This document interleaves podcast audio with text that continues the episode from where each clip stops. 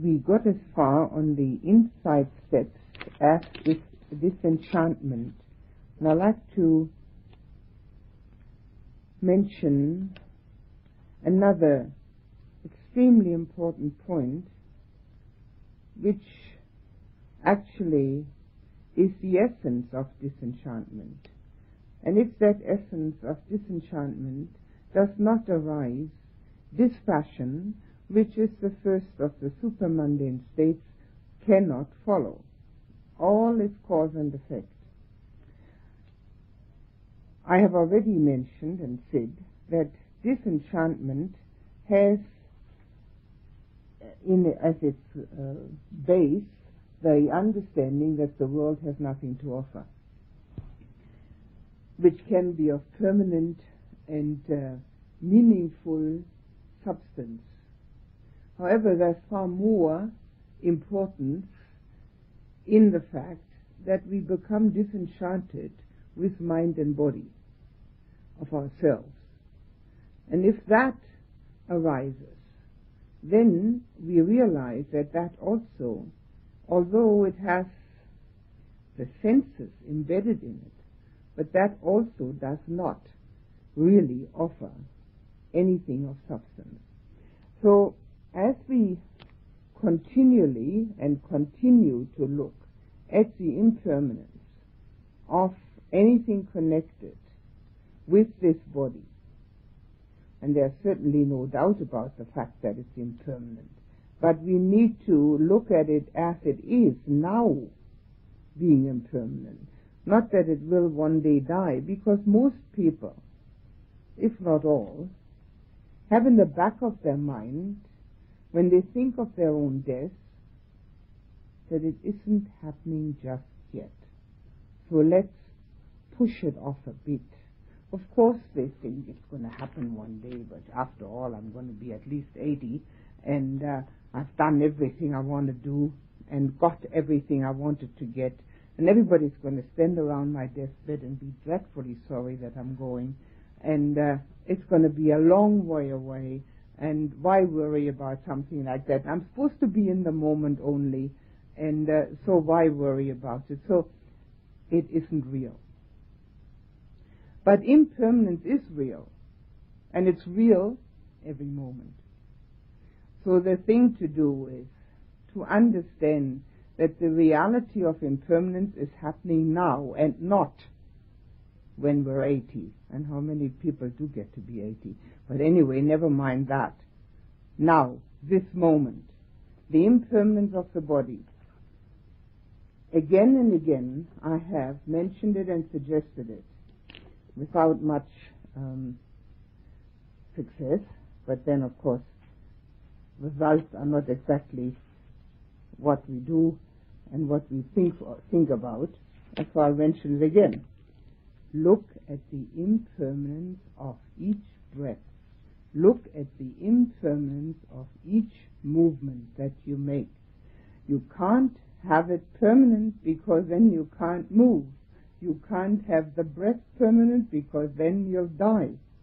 You can't have this body permanent. It's getting older every minute and in the process getting uglier too.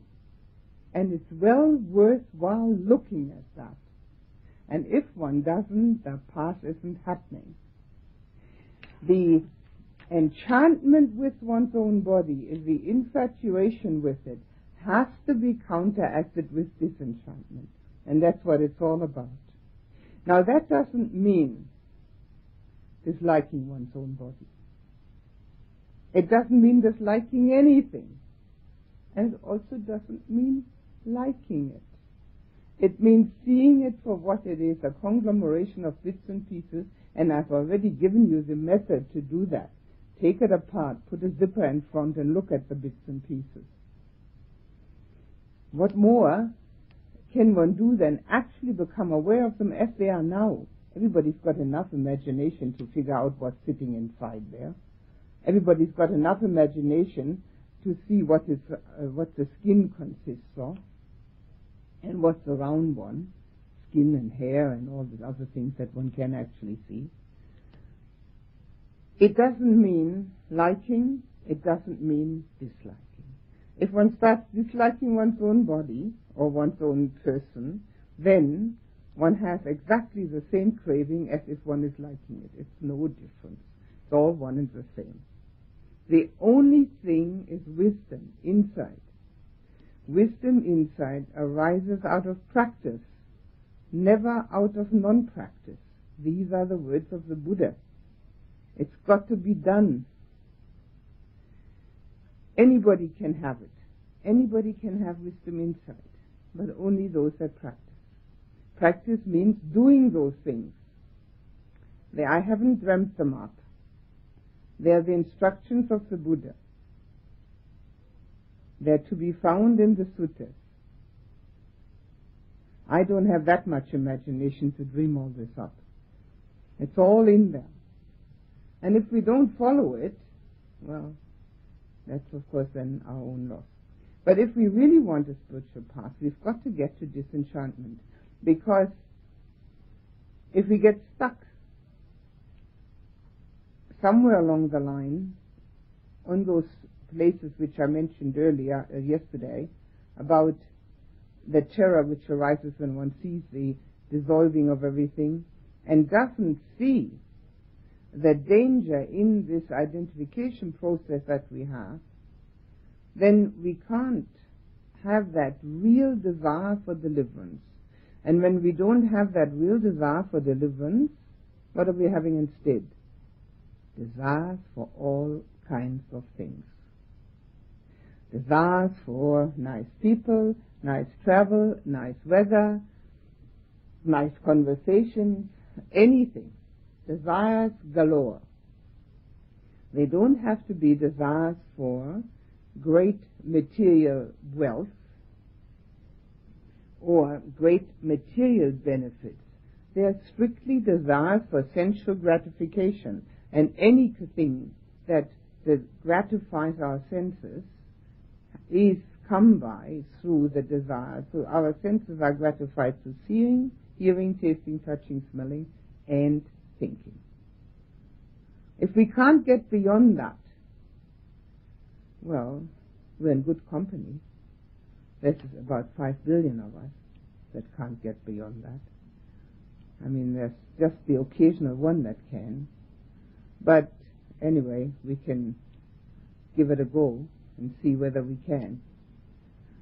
We're in the best of company. The whole of humanity, even the meditators, are all stuck right there. Because it becomes dangerous then to go further because one could actually lose one's ego. And when one does lose one's ego, well, one doesn't know what one's getting instead, does one? It's a bit of an unknown. And the fear of the unknown is a very strong fear. But anyone who has done the jhanas has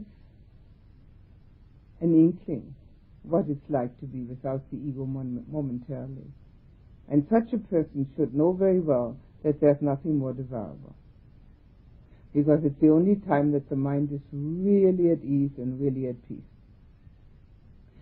Even the Buddha on his deathbed in the Mahaparinibbana Sutta, when he was, well, he wasn't on his deathbed yet, but he was um, just before dying and he was quite ill and quite ancient. Uh, he said his body was really giving him a lot of trouble.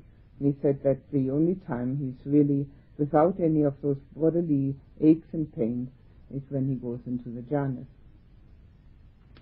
So, anyone who can do that has, an, has at least um, a foretaste and should be able to have that desire for deliverance. If we don't have the desire for deliverance, of course we don't get to the disenchantment. But we can practice it at least, even if we haven't got there. And we have to practice it through seeing the impermanence, first of all, of the body through everything that it's constant falling apart and coming back together again, which is its aging process. Why should it get older and, and more decrepit and more wrinkled and more bent and all that and less uh, strong all the time? There has something has to be happening there. Now, when one is very young, one may not notice that yet. Very young.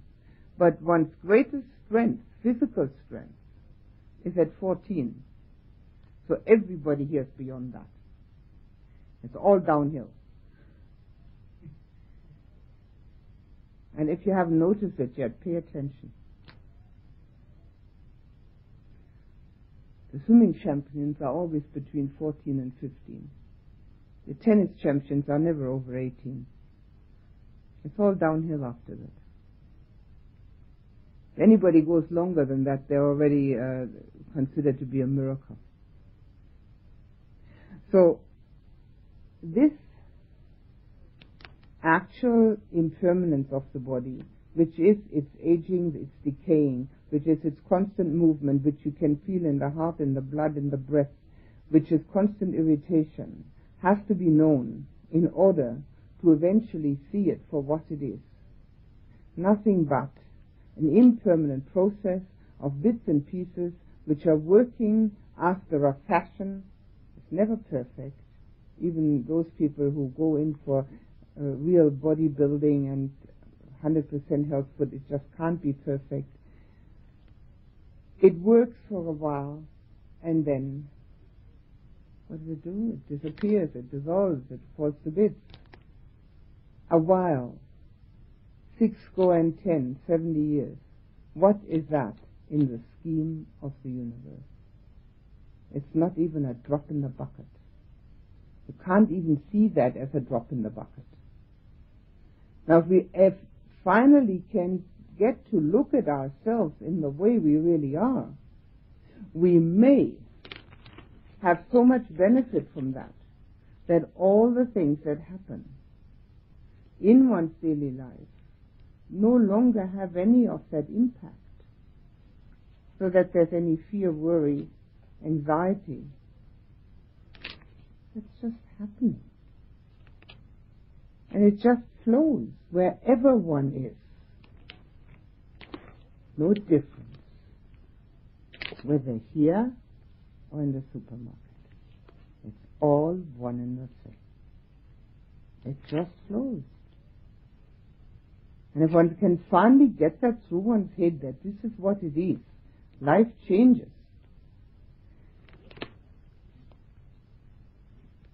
We have to give up our life in order to gain eternal life.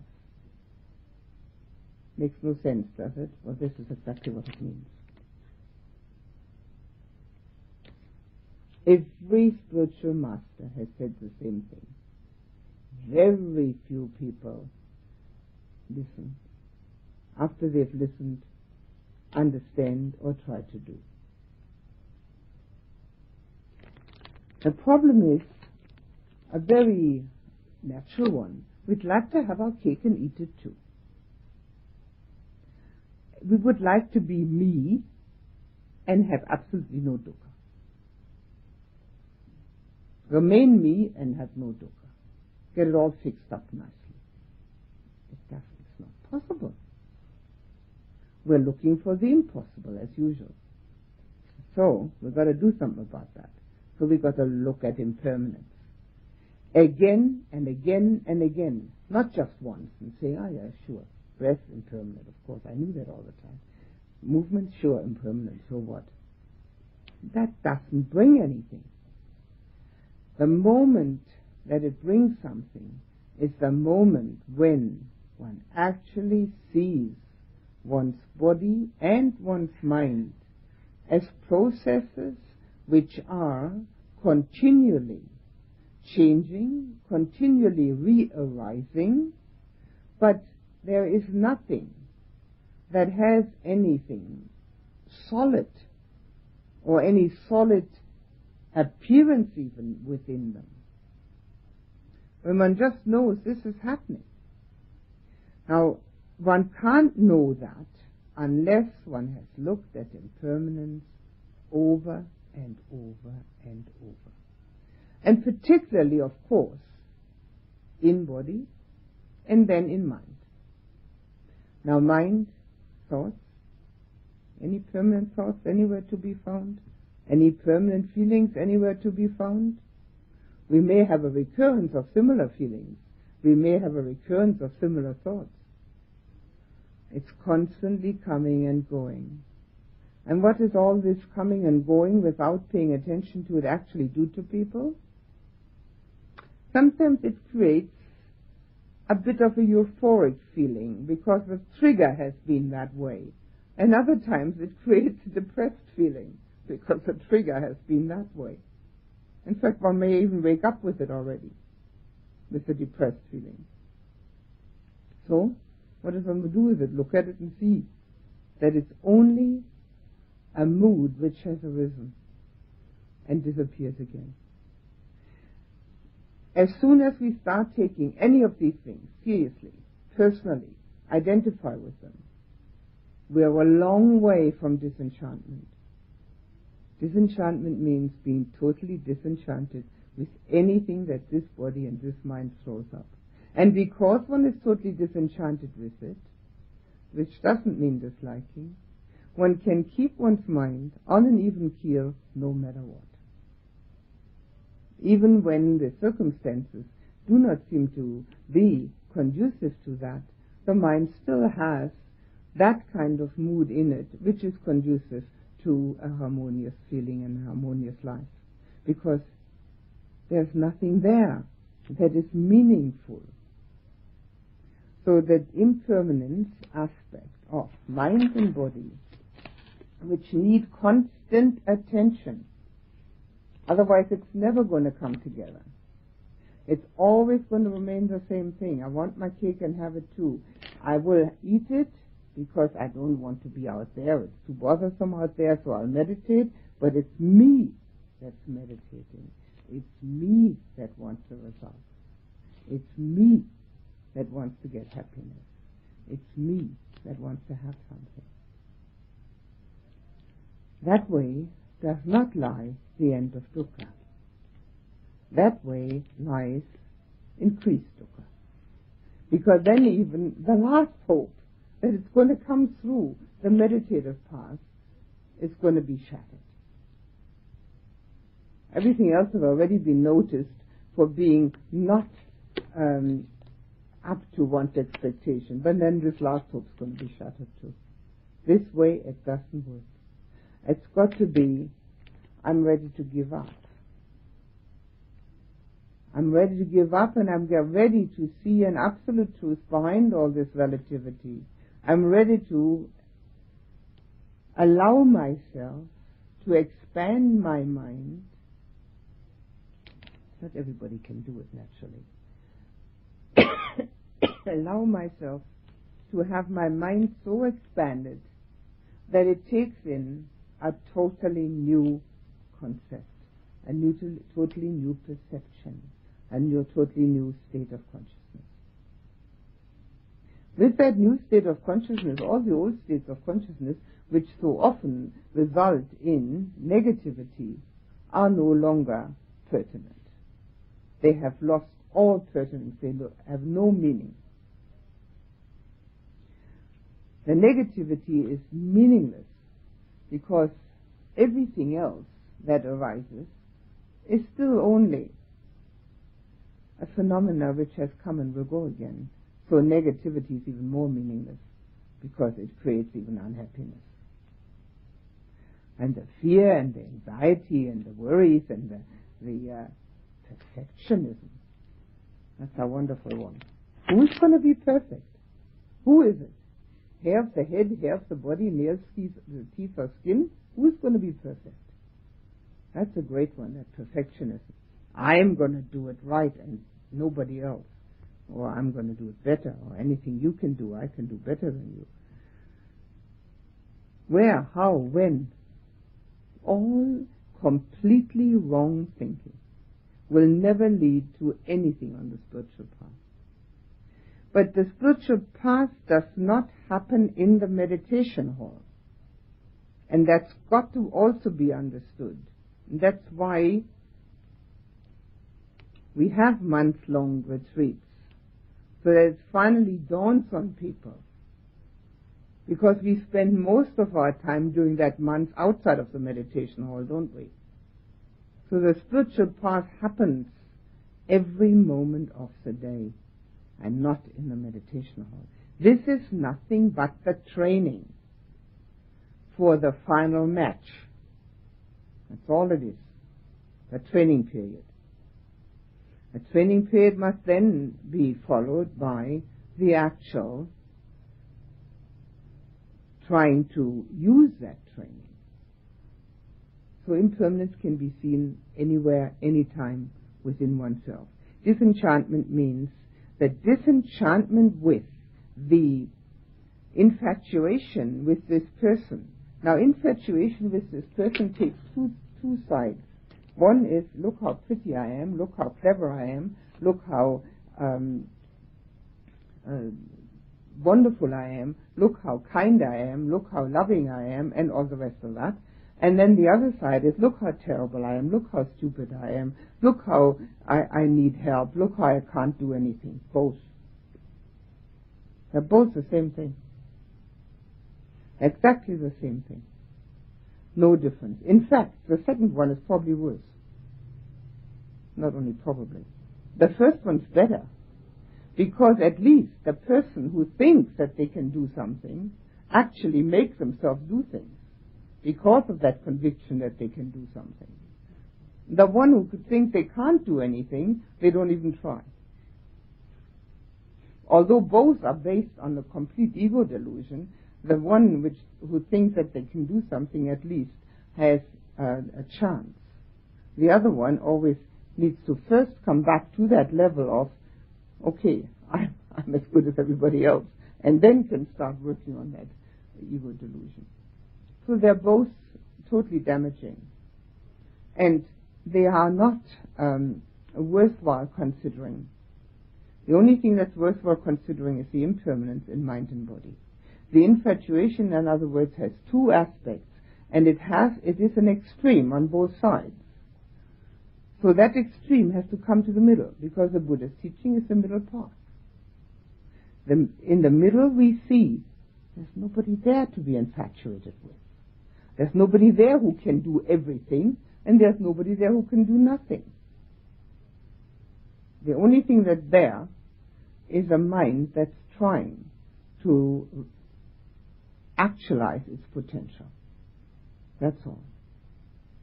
Now, unless we find this impermanence in ourselves through continued introspection and contemplation and observance, it's observing ourselves, proper disenchantment won't take place. And when proper disenchantment doesn't take place, we can't go further. Disenchantment is a big step. And it has big results. And although the, the word sounds, the, the uh, syllable dis, has the negative aspect. So it sounds as if something negative is happening. It's the exact opposite. It's something extremely positive happens. Because the mind, who has become disenchanted with mind and body, is no longer worried by what's happening to mind and body, and because it isn't worried, it's also not fearful, and therefore it just flows. It sails through whatever is happening. Nothing can really get on the top of it, because there's nothing there. Now, when dispassion comes to that point, we have found the entry towards Nibbana. That doesn't mean that we're now going to have Nibbana right away, but it means that the spiritual path is assured. Only then is it assured. When we have actually become disenchanted with ourselves. Now again, I'm going to emphasize this again. Becoming disenchanted with oneself does not mean not liking oneself. On the contrary, it has nothing to do with like or dislike. In fact, it can happen that one likes the disenchantment very much. Because the disenchantment is extremely likable. It makes things very light.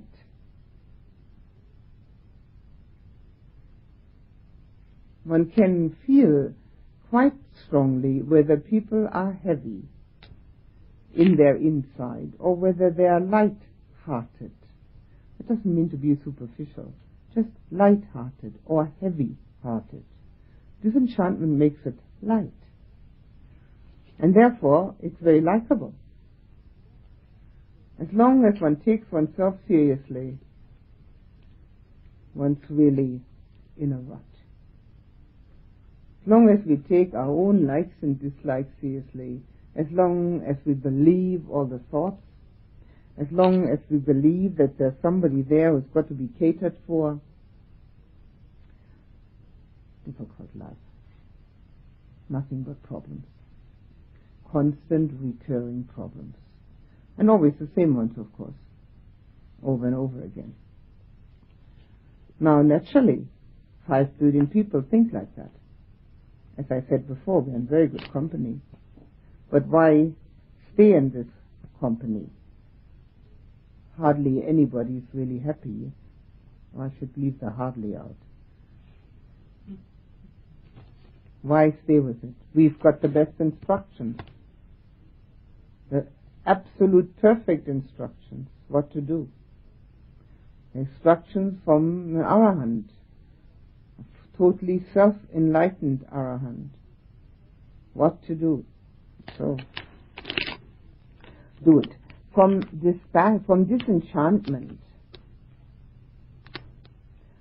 in Pali Nibbida, we come to viraga, which is dispassion. I think I mentioned already that raga is the English raging and V is the ne- negative syllable, non-raging. So the non-raging of one's passions. In other words, we have come to a point of equanimity. But again, equanimity is very much looked upon in the wrong understanding. Here the, the sutta says, contemplating this passion I shall breathe in, contemplating this passion I shall breathe out. Now, obviously this is an insight path, because we can't contemplate this passion while becoming concentrated into the jhanas. There's no way. We can't do both. We can't do have insight and calm. It's not possible. Uh, turn the light on.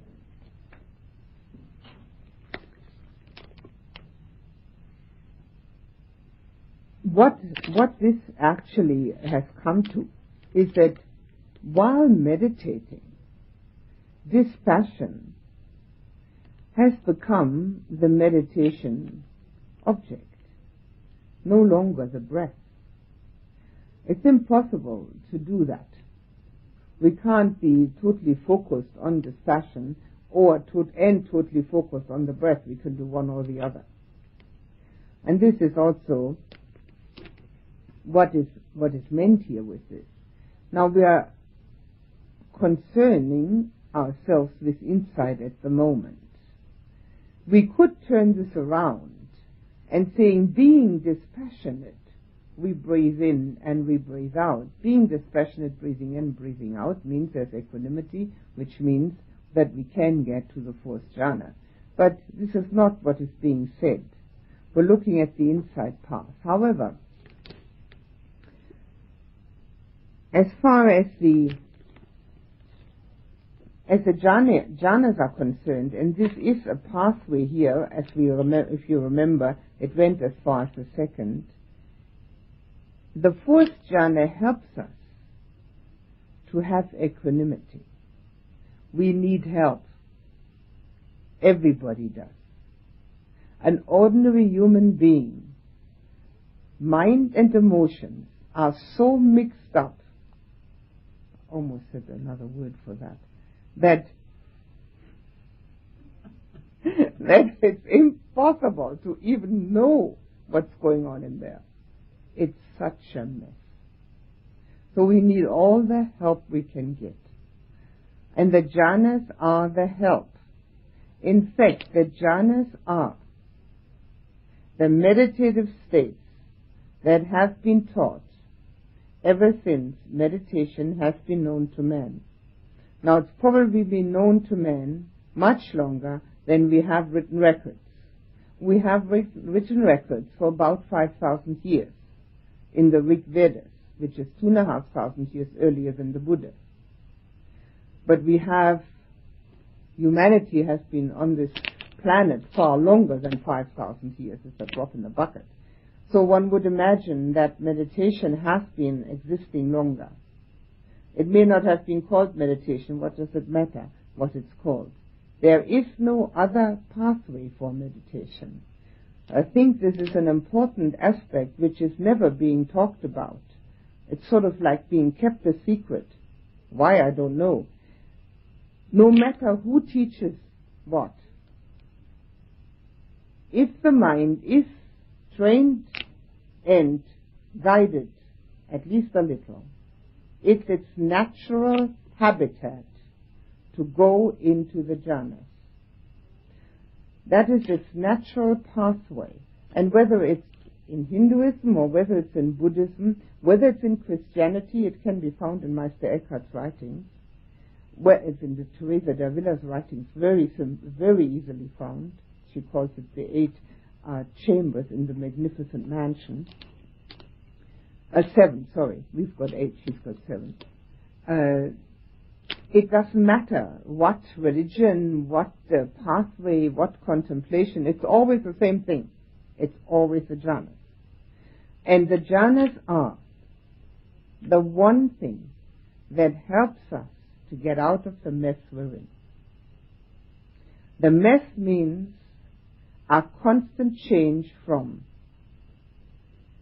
being in a mood of equanimity, joyousness, and acceptance to a mood of dislike, rejection, depression, worry, fear, hate,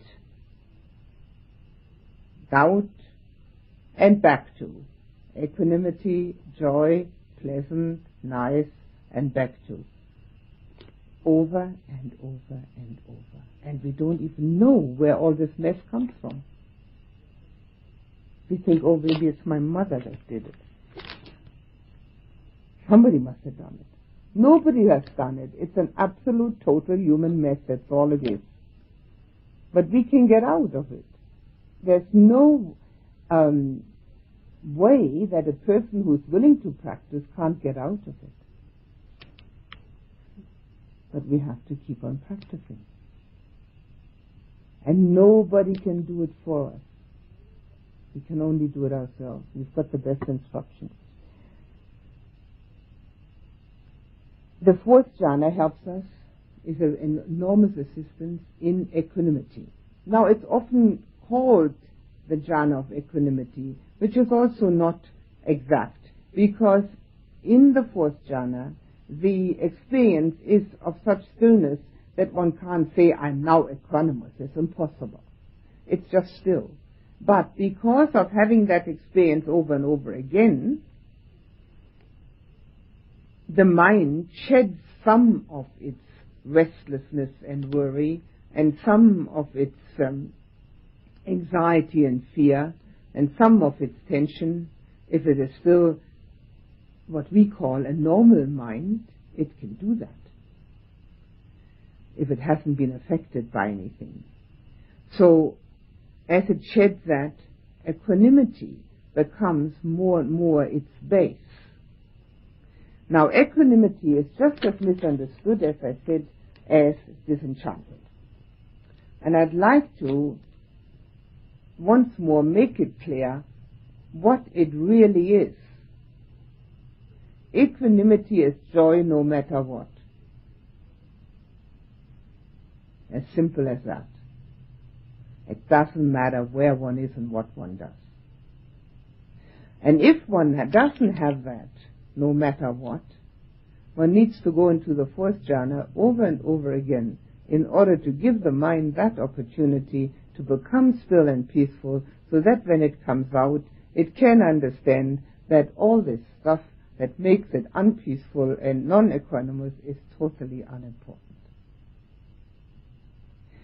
Equanimity true equanimity only arises out of insight. It doesn't arise out of effort, although we can make effort. If we don't make effort, the whole thing collapses anyway. When we feel anxiety and, and upset arising, we have to make effort to become equanimous, no matter what goes on. But it will never come together where it is natural without insight. And then equanimity is joy. It's inner joy. Oneself feels it and other people feel it. And it has nothing to do with what goes on. What can, what can this world have anything to do with states of consciousness?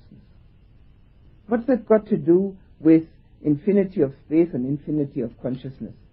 What can it have, how, does it have any connection to it? I mean, the only connection it has that it exists. Otherwise, it has no, no impact on it. Nothing. Nothing at all.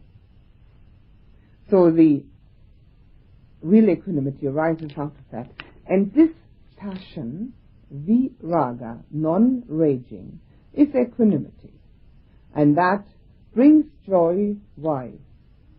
Because it's without desire. Non-passion is obviously without desire.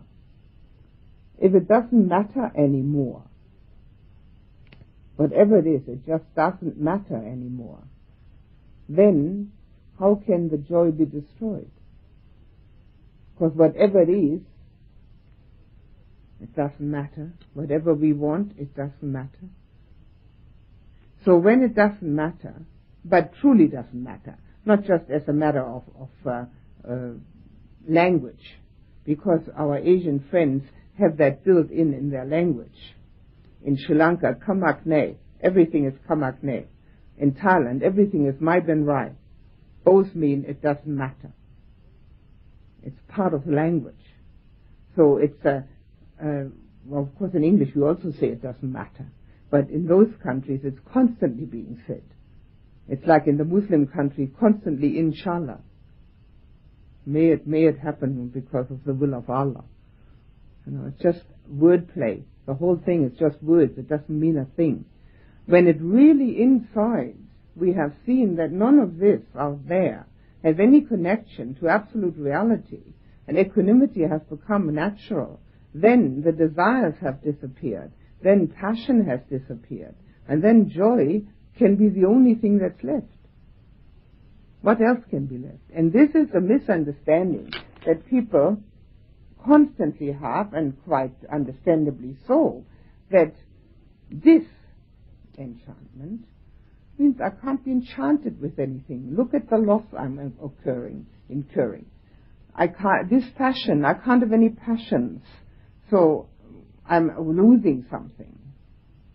In fact, I have quite um, frequent, well, frequently, but sometimes the um, skeptical doubt comes out in these words.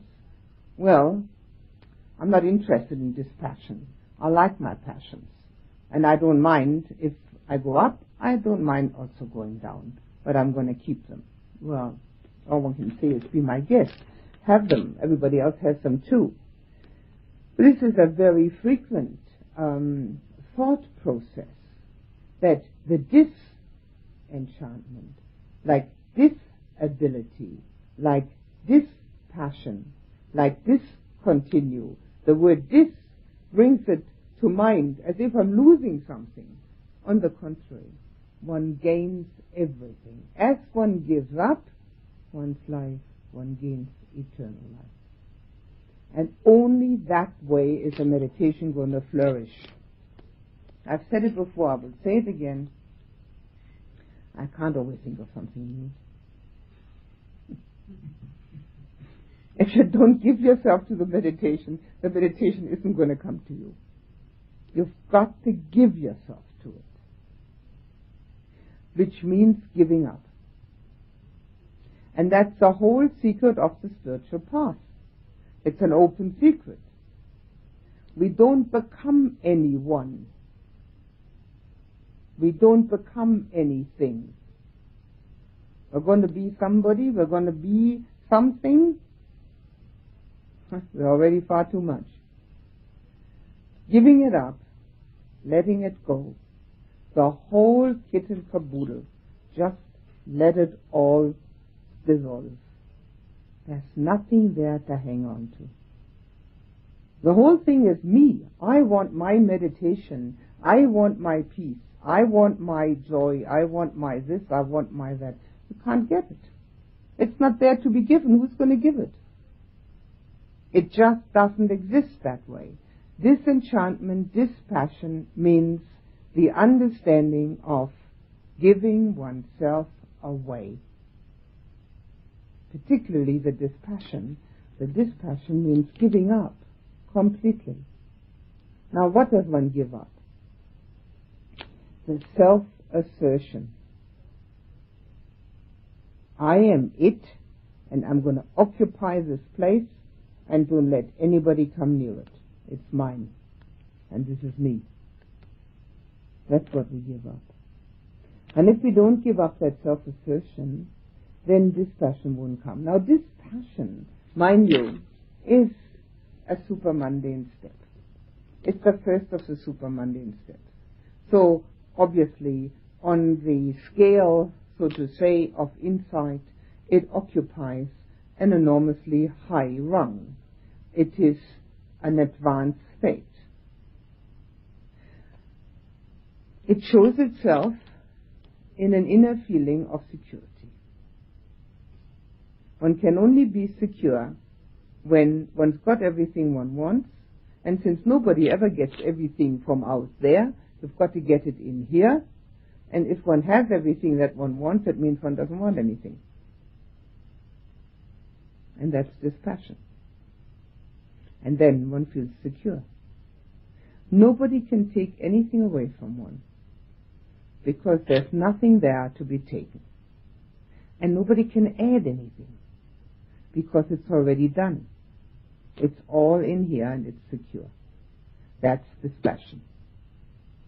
Now because, as I said, it is a supramundane step, it takes a fair bit of doing. And the doing is for a meditator, particularly between that which I call terror, which doesn't have to be terror, it doesn't have to be a panic, it can be the lack of willingness to give oneself away because that is an unknown, a step into the unknown, and therefore fearful. It doesn't have to be one doesn't have to be terrorized by it, but it can be fearful. And being fearful, one remains on the edge. One is, so to say, sitting on the fence. Let's see what happens. Maybe it will happen by itself. And if it happens by itself, well, of course, then I can't help it, then I'll see what it's like. Well, it never will happen by itself. It's impossible. It's got to be the giving up first. Or one sits on the fence and says, well, let's see what the teacher is like. Maybe, maybe he or she can do it. And if, if, I, if I'm convinced that they can, that he or she can do it, maybe I'll try myself. We're sitting on the fence. Or we'll try ten different teachers, which is the typical uh, result, not maybe ten, five, six, whatever is available, at that point, and see whether they can do it. Of course, not having done it oneself, one hasn't got a clue whether anybody else has done it. The, anything that we see around ourselves is nothing but a mirror image. We only see what we have, what we've got. Only a Buddha knows a Buddha. We can never tell whether anybody else has done a thing if we haven't done it ourselves. So we sit on the fence at that point. It's fearful to step into the unknown. It takes courage. And it takes the courage of letting go of all self-assertion, in fact, of letting go of the cake on which so far we've been trying to put the cherry on top. Just throwing the cake out completely. Never mind this cherry that we're trying to get on top of it. And between that, between that fearfulness of doing that step, to get to the disenchantment, and from there to the dispassion, that is the hardest work. And that's why one has to look at impermanence over and over and over and take the body apart into bits and pieces and take the mind apart into its bits and pieces until it becomes totally clear and obvious that there's nobody there. Nobody at all. It's just happening. Constantly happening.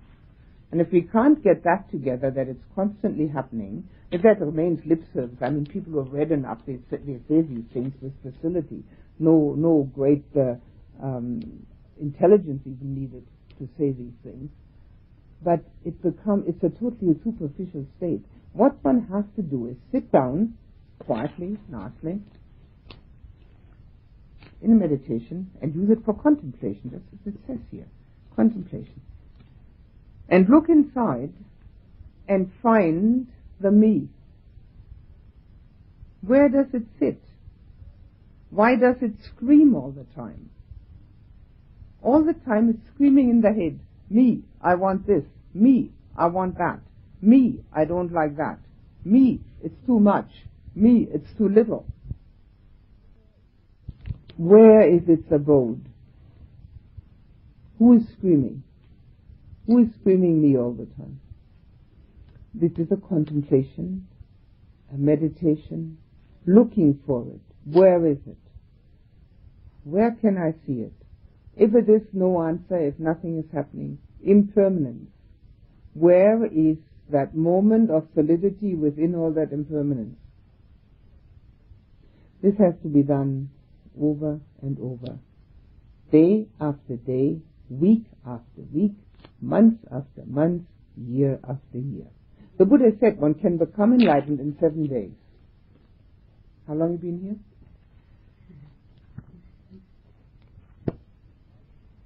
And how did he say to become enlightened in seven days? By perfect mindfulness. Watching oneself. Finding out where is this me coming from.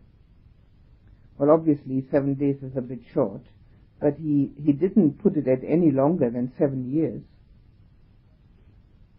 Maximum. So, anything between seven days and seven years.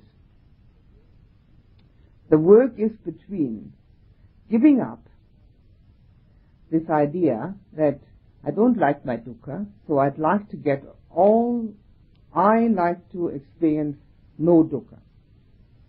And the disenchantment with the one who's wanting all this. That's the main, main work in that area. I'll just finish reading this little paragraph. There's more to it. I'll talk about it tomorrow.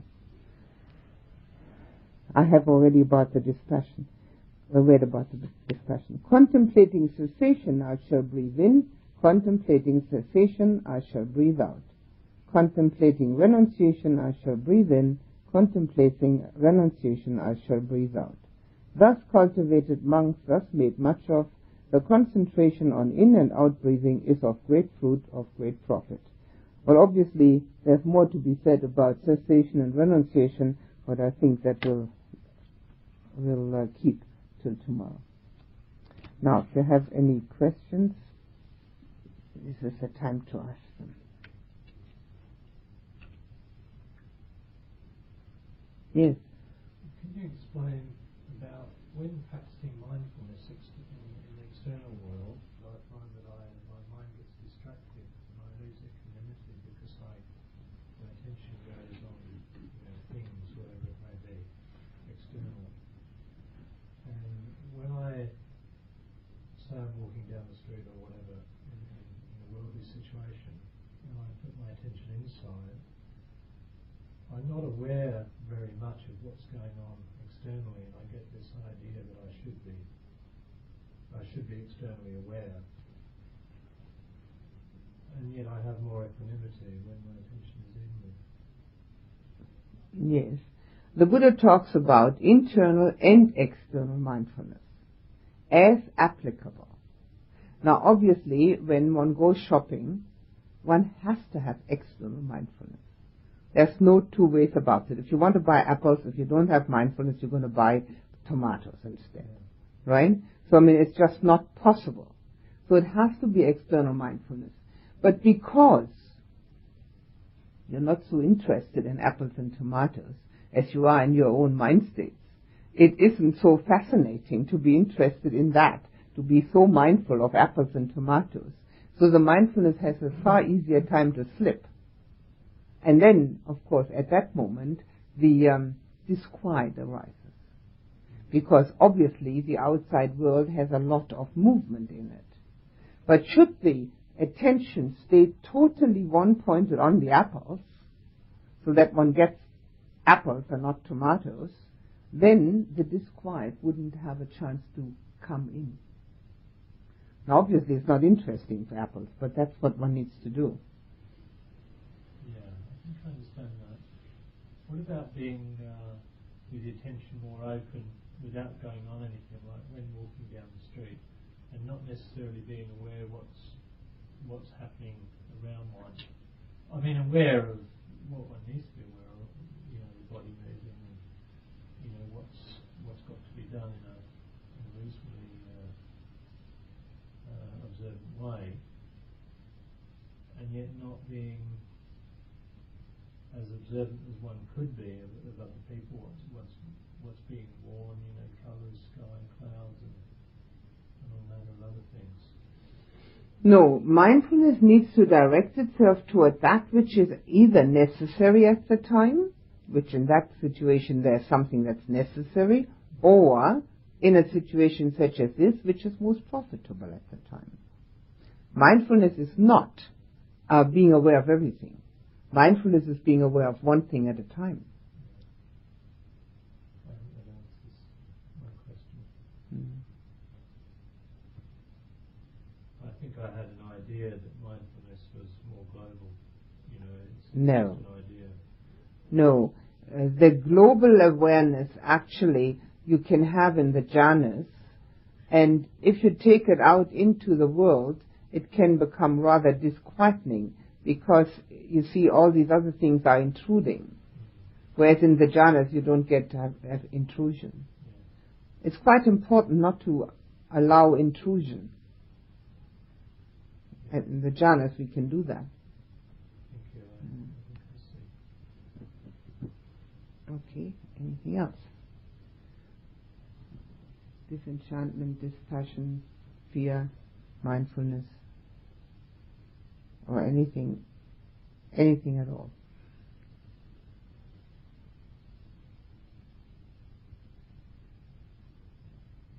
I Yeah. still don't quite get the um,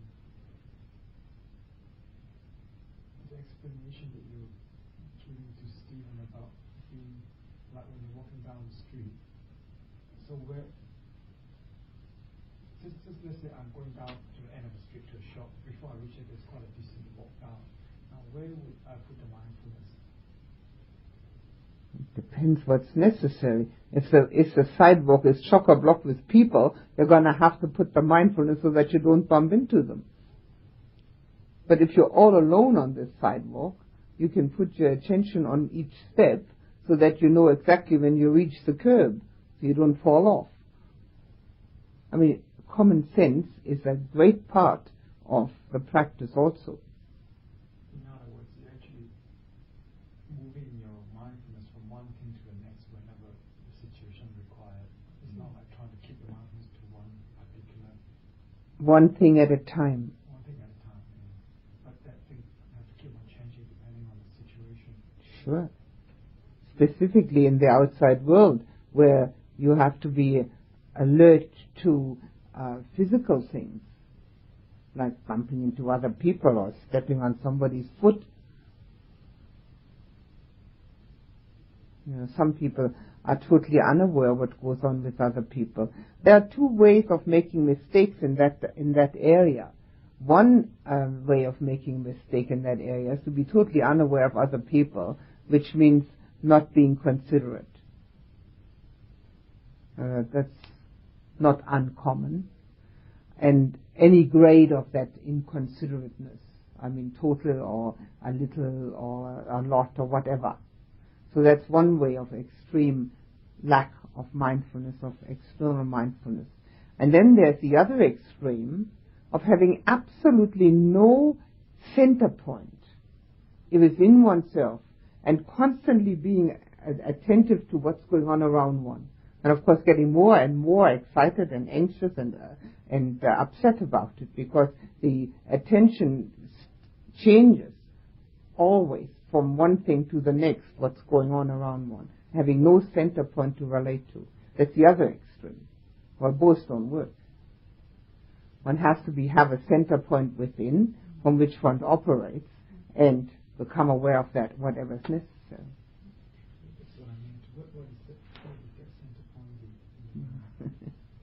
as soon as you become mindful, I'm sure you're going to find out.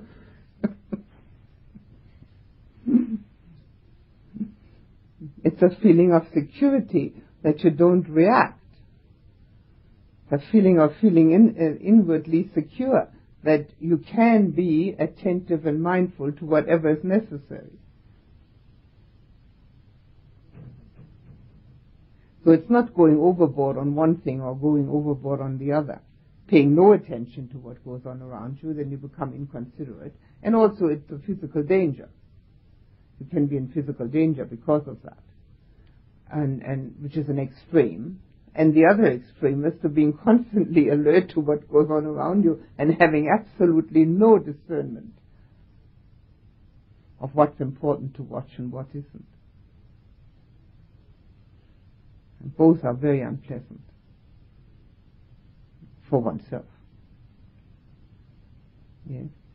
Um, what about like driving a car when you've got to sort of uh, like change gears and move the wheel, but then you've got to be aware of the traffic and that sort of thing, and then you can actually come back to your breath as well, and your body's sitting behind the wheel. You just sort of. How often do you have accidents? Yeah.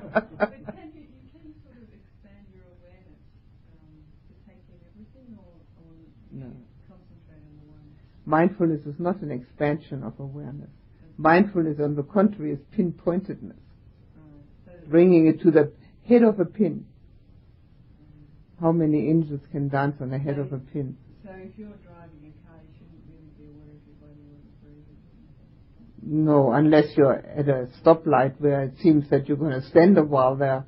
Instead of becoming impatient, you can become aware of sitting there and watching your breath It's better than getting impatient and starting honking the horn and, and, and, and yelling at the one in front to get moving. I mean, that's also done, you know.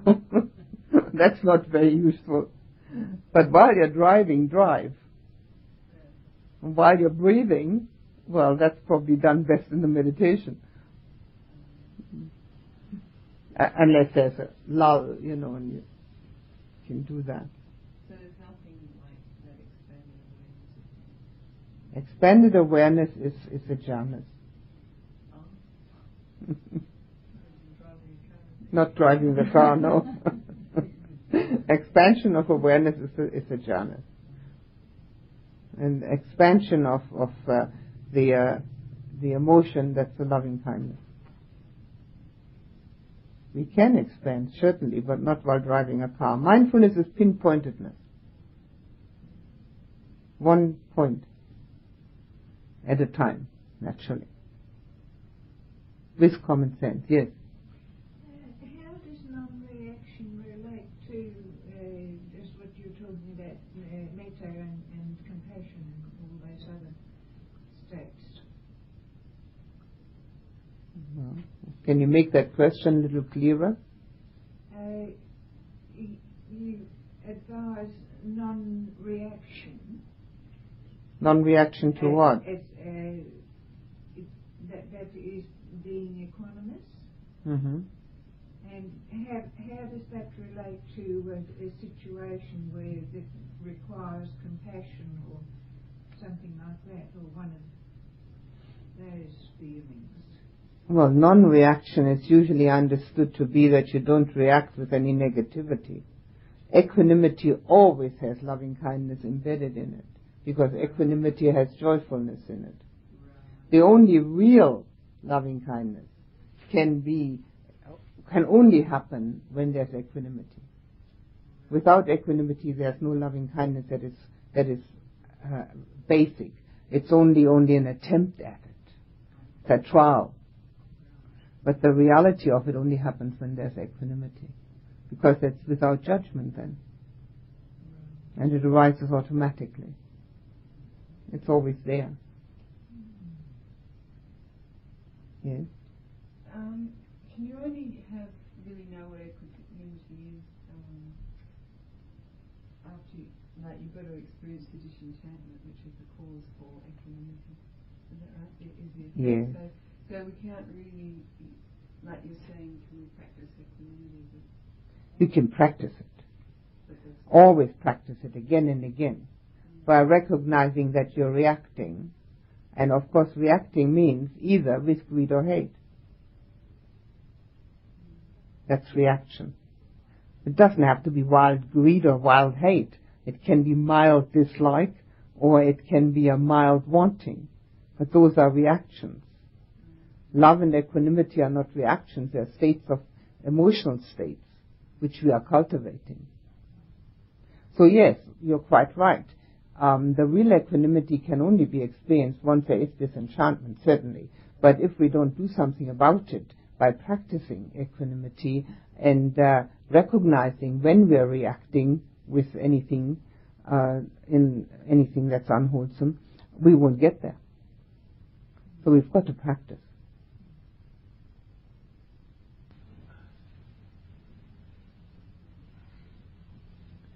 Please put the attention on the breath for a few moments.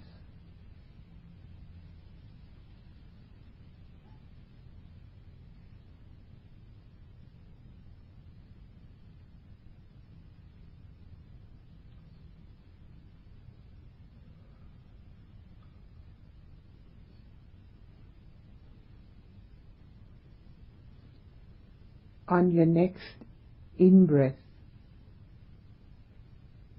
fill yourself with peace.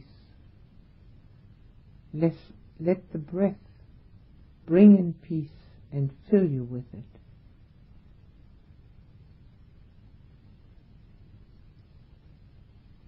Every in breath, fill yourself with peace.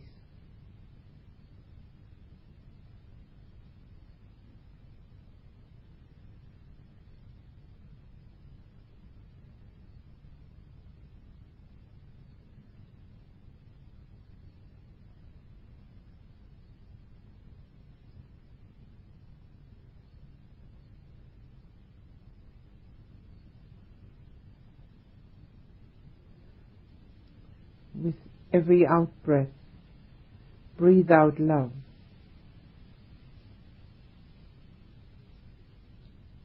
When you're filled with peace, it's easy to love.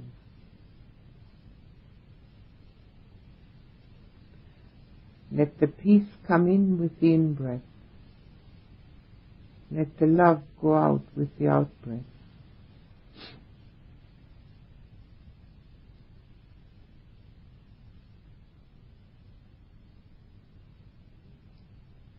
And as you breathe out love, let this love that you breathe out from your heart surround you, embrace you, cover you.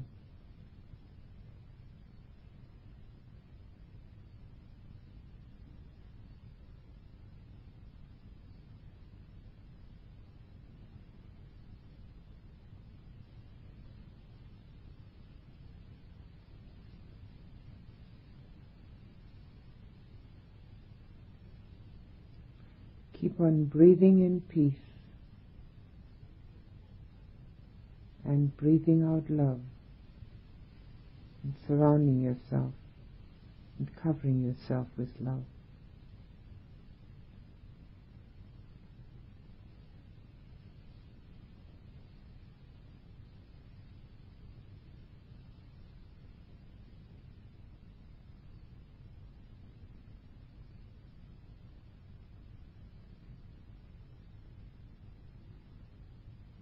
And now breathe out love into this room and into every person that is present here. Breathing in peace filling yourself, breathing out love to everyone here.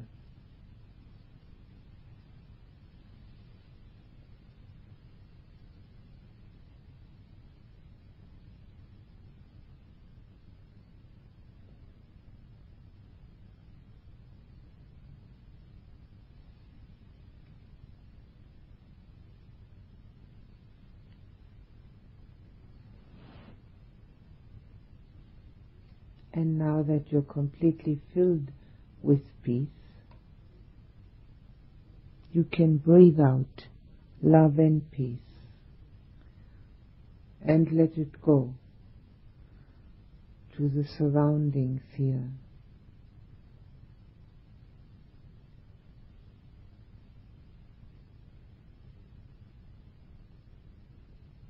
The animals and the people. Nature, the night sky, the stars, the moon.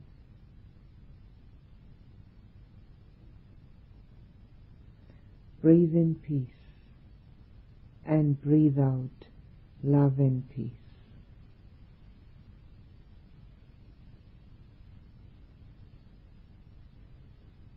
To all your environment, people, and everything that exists around us.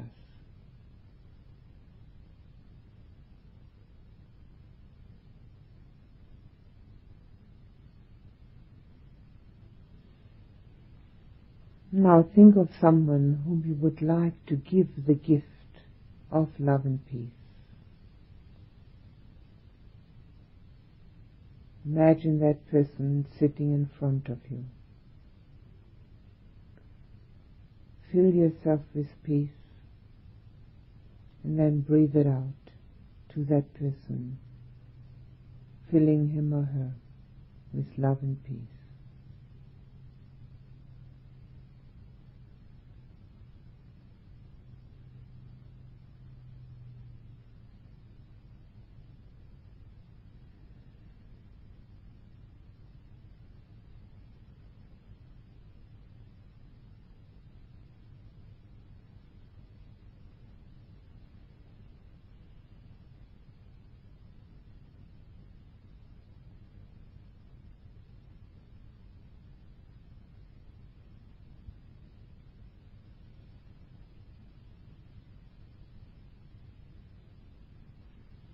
Now think of as many people as you know or can think of whom you would like to give this gift of love and peace. Make them all sit in front of you. Fill yourself with peace. And breathe out love and peace to them. Filling them, surrounding them, giving them this gift from your heart.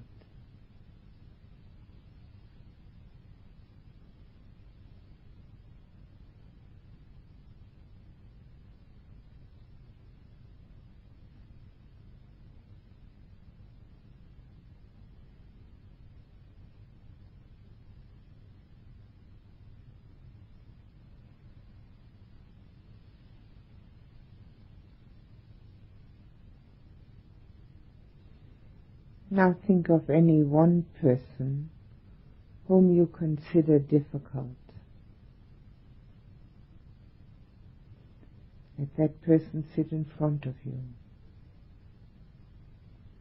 Breathe out love and peace to him or her, giving the gift of your heart.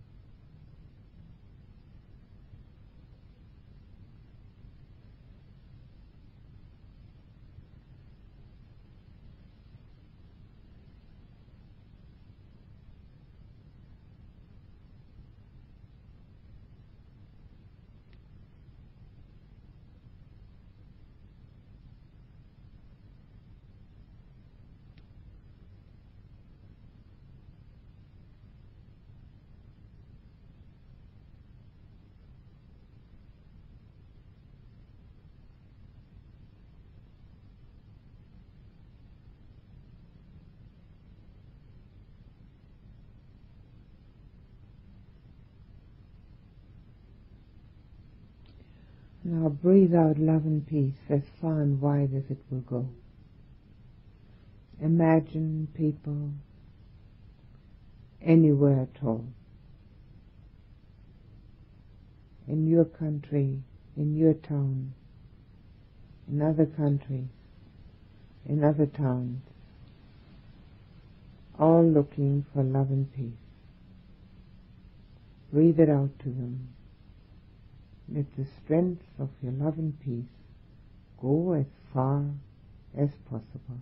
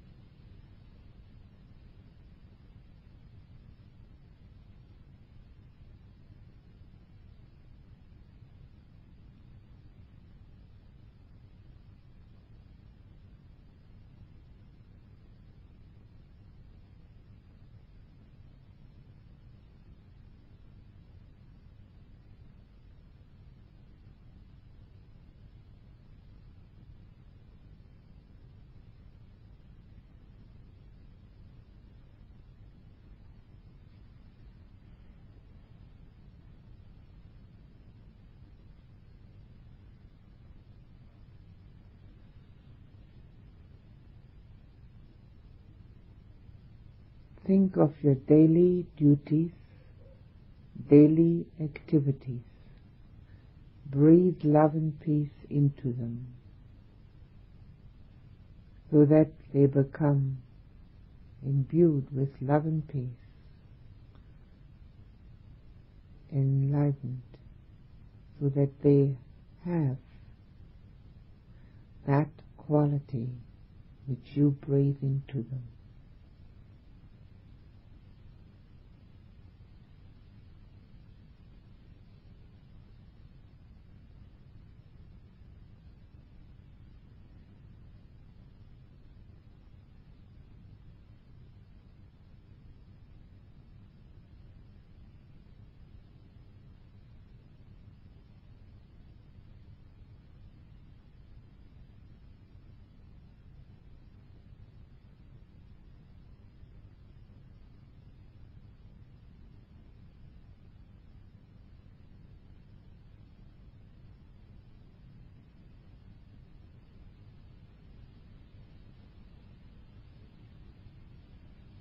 Now think of yourself as being love and peace.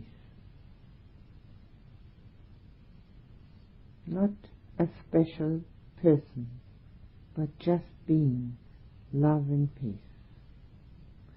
Think of yourself like that and try to feel feel yourself like that.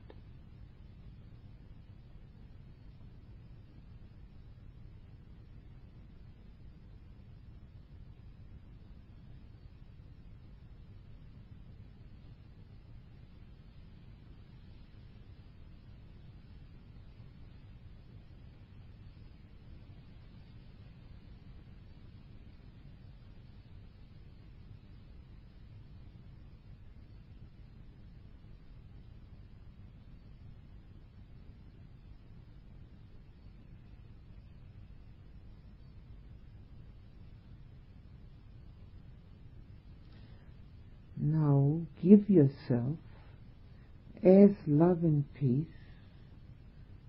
your whole being, which is that, give that whole being of love and peace to the whole of creation, not keeping anything back for yourself, just giving.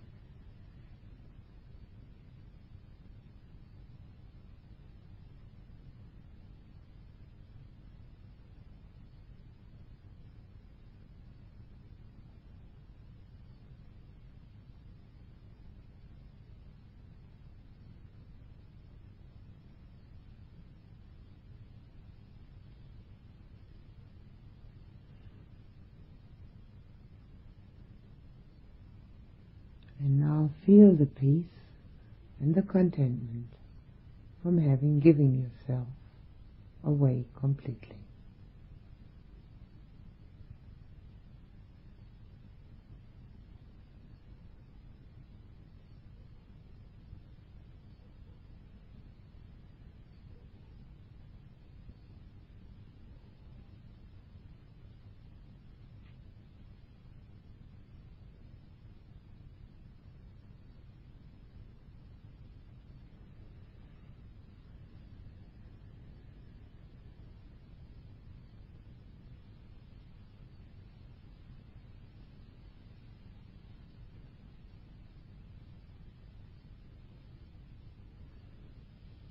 May beings everywhere have love and peace in their hearts.